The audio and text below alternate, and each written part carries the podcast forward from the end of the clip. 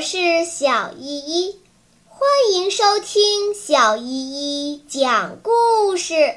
今天我要讲的故事是《木偶奇遇记》。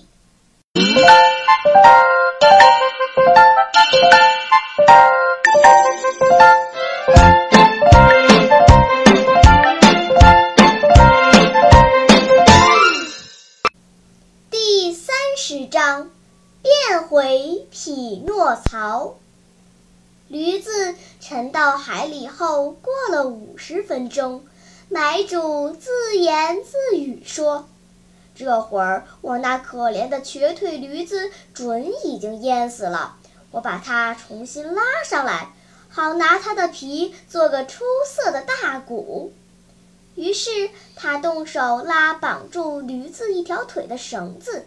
他拉呀拉呀，最后从水里拉上来的竟不是一头死驴，而是一个活木偶。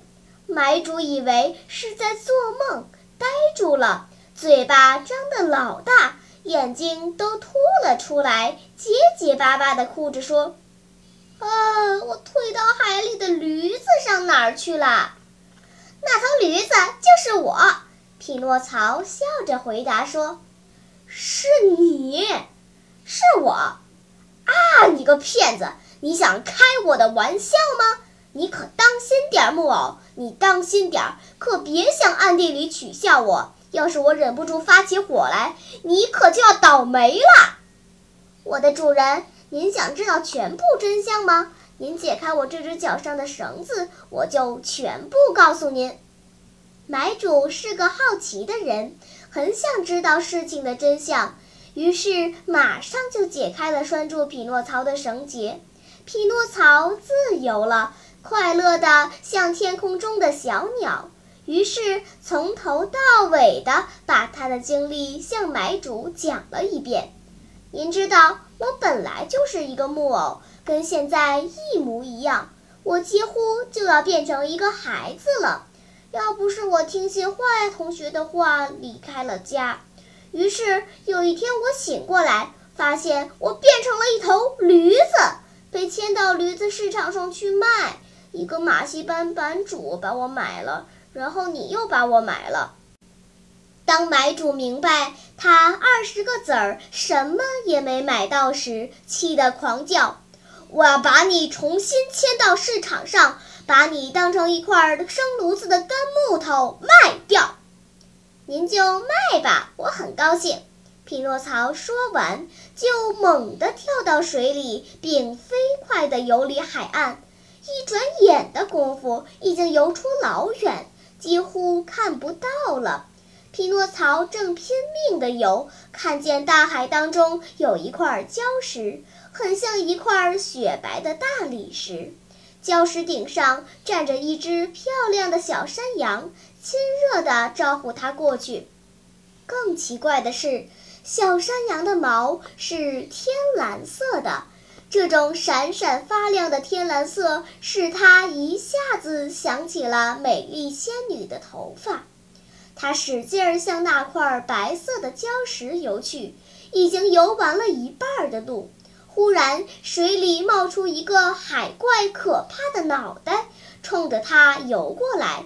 海怪的嘴张得老大，活像一个深渊，还露出三排锋利的牙齿，叫人一见就心惊胆战。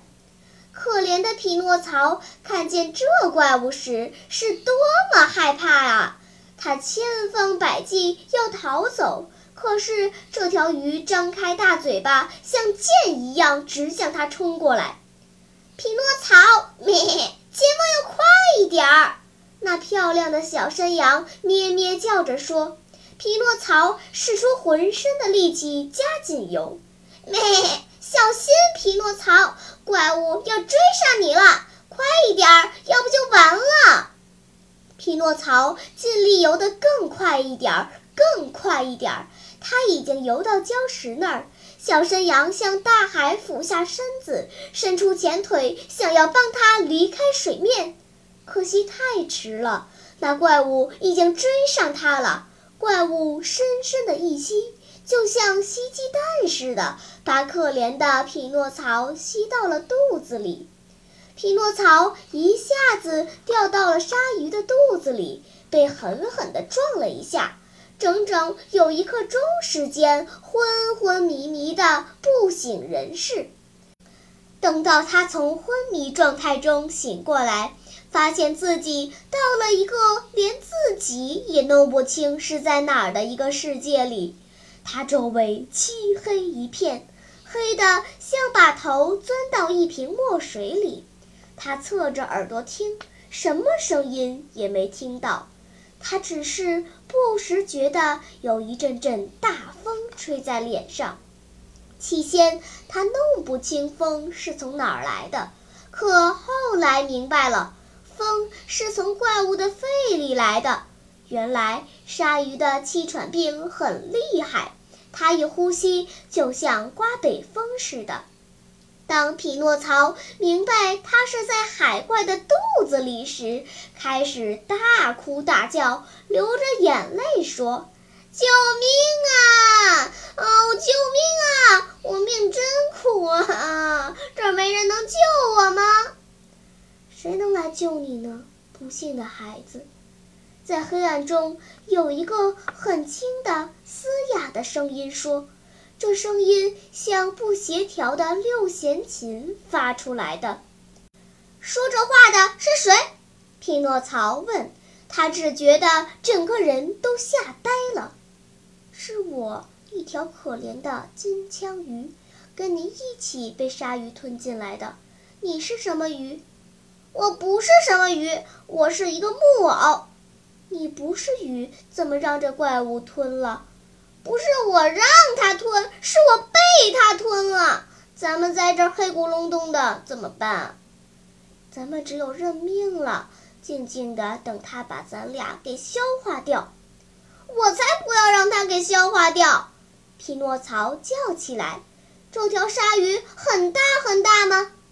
你想象一下吧，它的身体有一公里长，尾巴还不算在内。”他们在黑暗中正这么说着，匹诺曹觉得远处好像看见一点微弱的亮光。